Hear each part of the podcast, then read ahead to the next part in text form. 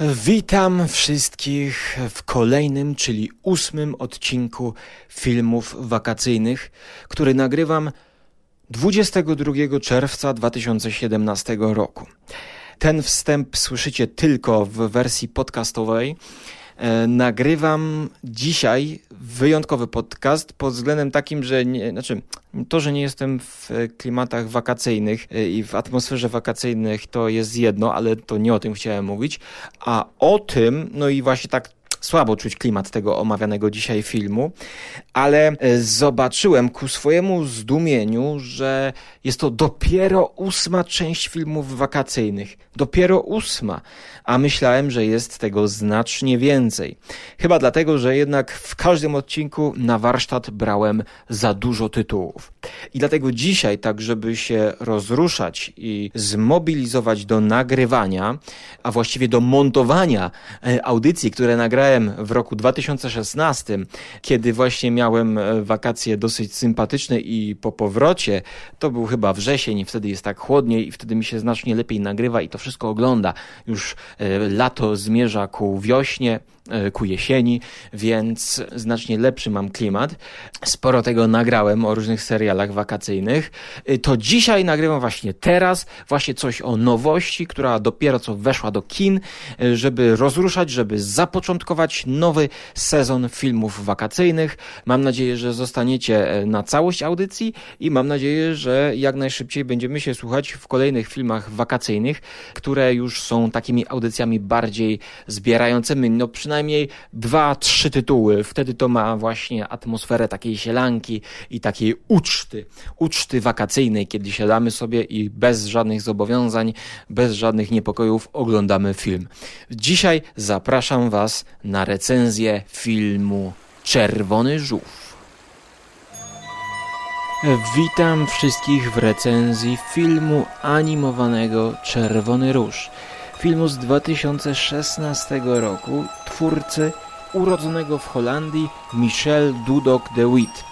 Dzieło to było nominowane do Oscarów, oczywiście w kategorii film animowany i jest to film pełnometrażowy ale nie jest to pierwszy film e, nominowany do Oscarów tego twórcy, ponieważ e, w całej swojej karierze kręcił wcześniej krótkometrażówki. I chociażby 94 rok i Mnich i Ryba również był e, nominowany do Oscara.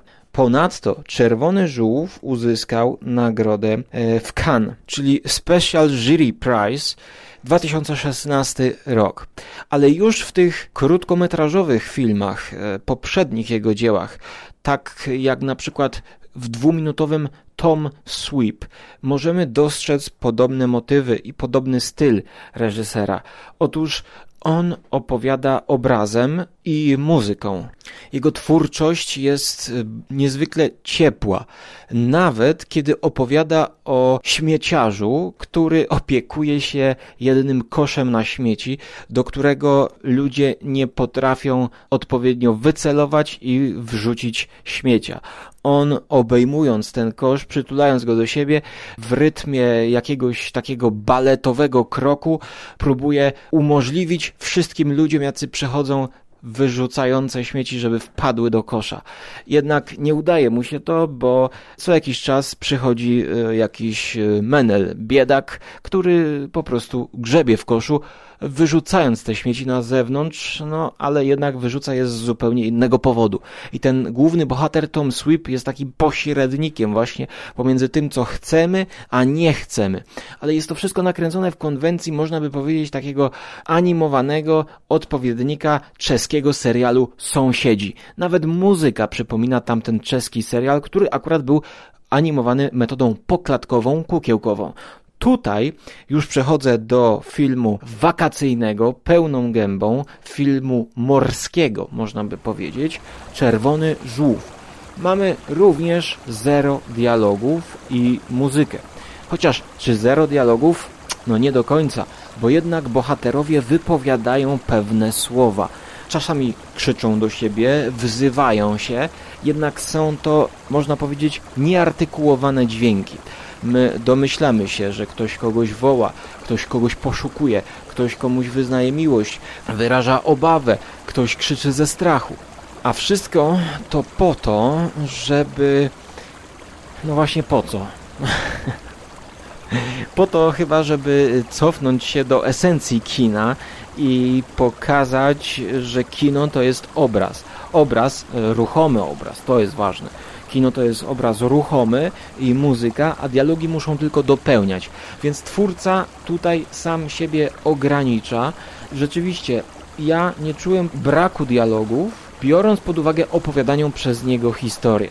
Bo historia ta jest dosyć, początkowo wydaje się realistyczna rozbitek, jak jakiś Robinson Crusoe, trafia na bezludną wyspę, gdzie próbuje przeżyć, zjeść coś, upolować, znaleźć jakiegoś człowieka, a kiedy okazuje się, że jest całkowicie pusto, skleja tratwę i próbuje wydostać się z tej pułapki.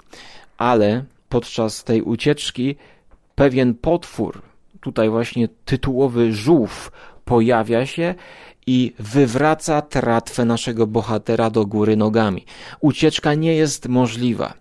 W związku z czym, kiedy rozbitek na tej wyspie, poszukując podczas codziennego e, życia jakichś przekąsek, kiełków, e, polując na rybki, spostrzega owego tajemniczego czerwonego żółwia, który wychodzi z wody, widzi okazję dla siebie chce go przewrócić na drugą stronę, unieszkodliwić i wtedy uciec, żeby to nie było możliwe. I w tym momencie wchodzą niesamowite uczucia do tej historii, bo w momencie, kiedy on przewraca żółwia, który dopiero co chciał go powstrzymać od ucieczki z tej wyspy, żółwia, który nieruchomo leży na plecach na swojej skorupie, nie mogąc się podnieść, widzimy teraz tutaj jakiś taki właśnie tajemniczą analogię pomiędzy losem głównego bohatera, który dostał się na tę wyspę, nie wiemy skąd. To się zaczyna jak wielka niewiadoma. Po prostu mamy do czynienia z bohaterem rozbitkiem. Nie wiemy nawet, czy to się dzieje w przeszłości, w teraźniejszości, czy w przyszłości. To jest miejsce poza czasem to jest miejsce, w którym mogą wydarzyć się różne dziwne rzeczy, bo teraz zastanawiamy się, czy on robi dobrze, karząc tego żółwia w ten sposób. Czy dobre jest to, że teraz on próbuje uciec, bo jednak widzimy mękę tego żółwia, chociaż nakręconą w bardzo taki sposób minimalistyczny. Właściwie ja widzę tutaj mękę w oczach swojej wyobraźni, bo ten żółw po prostu leży. On leży nieruchomo wyobrażamy sobie, że on dogorywa, tym bardziej, kiedy następuje noc. I wraz z nastaniem nocy nasz główny bohater zaczyna mieć jakąś refleksję. Dzieje się jakaś dziwna przemiana, zarówno w naszym bohaterze, jak i w filmie. Film zaczyna nabierać e, cech metafory metafory ogólno, ogólno pojętej i tutaj już jakby więcej nie będę opowiadał o um, rozwiązaniu tego. Pod koniec zdradzę jeszcze co nieco z fabuły w sekcji spoilerowej, natomiast e, ten film urzeka swoją malarskością. Na samym początku Miałem niesamowite skojarzenia z dziełami Hokusaya, japońskiego twórcy, malarza, choć tutaj ta kreska naszego Holendra jest bardziej wygładzona, ona jest bardziej bajkowa. No oczywiście to nie jest aż tak bajkowe jak filmy Pixara, jednak ona jest bardziej przyjazna niż e, szorstkie, bezkompromisowe fale Hokusaya. Można by powiedzieć, że ta szorstkość, która przywodzi mi na myśl japońskiego malarza, jest złagodzona znowu kolejnym malarskim skojarzeniem e, z filmami, e, z filmami, no w sumie jego obrazy są prawie jak filmy, z obrazami Williama Turnera, brytyjskiego malarza sportretowanego przez Mike'a Lee, a właściwie sportretowanego przez Timotego Spala w filmie Mike'a Lee, Williama Turnera, mm, tak już to mówiłem, niesamowite obrazy nieba, wprost jak wyjęte właśnie z dzieł tego Brytyjczyka. Otóż to niebo kontrastuje z tym bajecznym światem, pozornie bajecznym światem, bo to niebo jest jak wyjęte właśnie z jakichś takich realistycznych obrazów. Turner był nazywany malarzem światła. To jest rzeczywiście światło, skontrastowane z jakimś tajemniczym, bajkowym światem. Światem bajkowym, światem dziwnym. No i tutaj właśnie teraz często w recenzjach pojawiają się skojarzenia z baśnią, łamane przez, no z baśnią właśnie.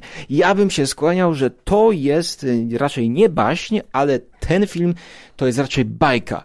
Owszem, mamy tutaj element y, niepokojący, mamy tutaj element pewnego kataklizmu, do jakiegoś wypadku ekologicznego, nazwijmy to, ale to nie jest baśń, to jest bajka bo jakby istotną cechą bajki jest alegoryczność, e, natomiast w baśni, no to powiedziałbym właśnie, że bardziej mamy związek z podaniami, legendami ludowymi, mm, magicznymi baśniami, wierzeniami ludowymi, a tutaj właśnie jest alegoryczność, jakaś metafora taka ogólna, która nasuwa nam się już po obejrzeniu całego filmu, no i chociaż bajki zwykle były krótkie, ale tutaj mamy do czynienia z pełnym metrażem, to ta bajkowość zdecydowanie stawiałbym na to.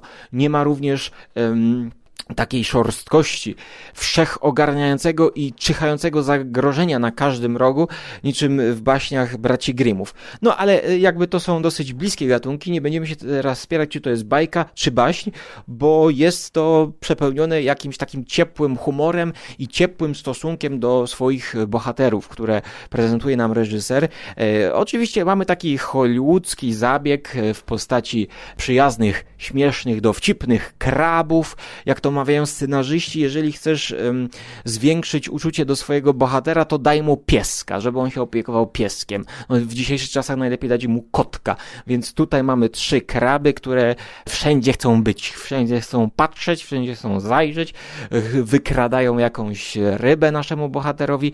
Są to sympatyczne kraby, które właśnie ocieplają nam wizerunek zarówno całej opowieści, jak i głównego bohatera, bo pokazują, że jednak no on tutaj żółwia chciał zaatakować, ale kraby mu nie przeszkadzają. A są to elementy, które można już spotkać właśnie w jego poprzednich filmach, jak choćby wspomnianym Mnichu i Rybie, gdzie humor, taki troszkę um, kojarzący mi się z nieporadnością Jacques'a Tati, wynika właśnie z przeciwstawienia potężnej postury mnicha i jego wielkiego łopoczącego na wietrze habitu z jego ruchami wręcz wyjętymi z baletu. To już na zasadzie kontrastu, kiedy zaczynamy oglądać film, możecie sobie wpisać w Google, jest to gdzieś na YouTubie, krótki, sześciominutowy film, to już zaczyna śmieszyć już na wstępie. Oczywiście nie jest to śmiech typu taki ha ha ha, tylko jest to raczej śmiech taki, powiedziałbym, y, w głębi serca. Moja osobista ocena to 7 na 10 y, czerwonego żółwia polecam. Myślę, że polecam każdemu, każdemu, kto lubi kino przygodowe, kto lubi dobrą muzykę i jest to kino familijne, powiedziałbym, e, choć myślę, że oczywiście każdy musi tutaj na własną rękę chyba wcześniej obejrzeć, bo, bo może być e, dla dzieci e, w młodszym wieku dołujące, dołujące właśnie tutaj pewne wydarzenie, więc, więc trzeba, trzeba najpierw zobaczyć, ale nie ma tutaj żadnych elementów jakiejś przemocy, poza obróceniem żółwia na drugą stronę. Polecam. Choć muszę powiedzieć, że jeden element chyba trochę mnie rozczarował, ale to już w sekcji spoilerowej, która za chwilę, bo polecam właśnie ten film specjalnie na wakacje. E, jest to taka pierwsza krótka audycja otwierająca kolejny sezon filmów wakacyjnych, gdzie omawiam filmy, które warto oglądać podczas wakacji, czyli filmy, które zwykle dzieją się w dwóch miejscach, albo wyjazdy nadmorskie, nad morze, gdzie jest dużo morza, czyli filmy morskie, za jakim jakim mamy dzisiaj do czynienia, albo z filmami e, leśnymi bardziej, czyli w momencie, kiedy wyjeżdżamy gdzieś na jakiś wyjazd e, w góry, na wspinaczkę gdzieś po lasach, wspinaczkę w góry i mamy tamte klimaty również opisane. Tak więc Pierwszy odcinek na 2017 rok. Krótki epizod filmów wakacyjnych z recenzją tylko jednego filmu, która będzie nam otwierać wakacje 2017 roku. Mam nadzieję, że spędzicie je jak najlepiej.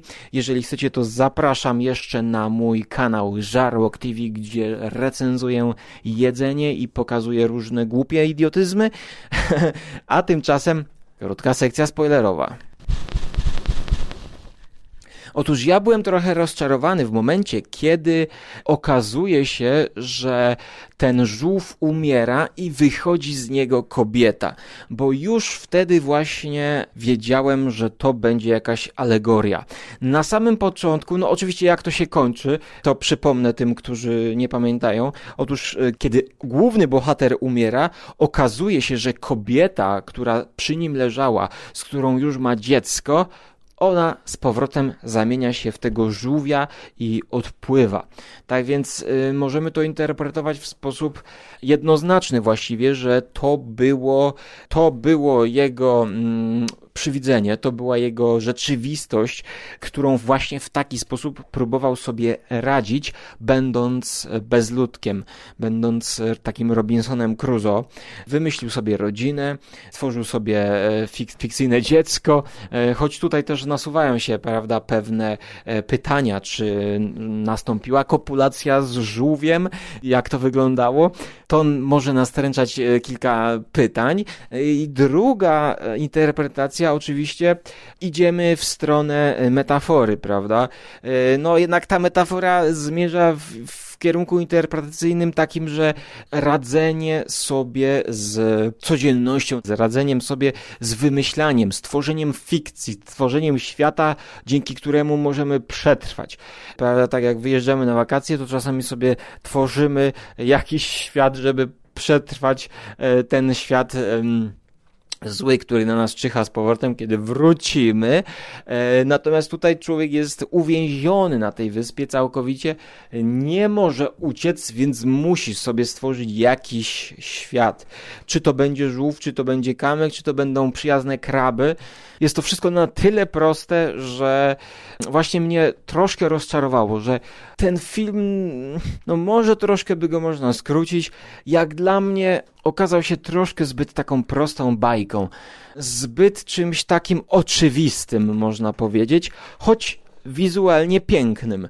Tutaj jakby mm, myślę, że ocena 7 na 10 w mojej osobistej skali to jest, to jest coś, co, co polecam, e, mogę polecić każdemu. Tak więc, tymczasem trzymajcie się ciepło, zajrzyjcie do pozostałych filmów wakacyjnych. O, jest tego sporo, jest również tam sporo filmów morskich, ale ja najbardziej czekam chyba właśnie na pozostałe filmy leśne. No, kiedy przyjdzie mi się znowu z Wami usłyszeć, przekonamy się w przyszłości. Trzymajcie się ciepło. A właściwie chłodno, bo idą upały.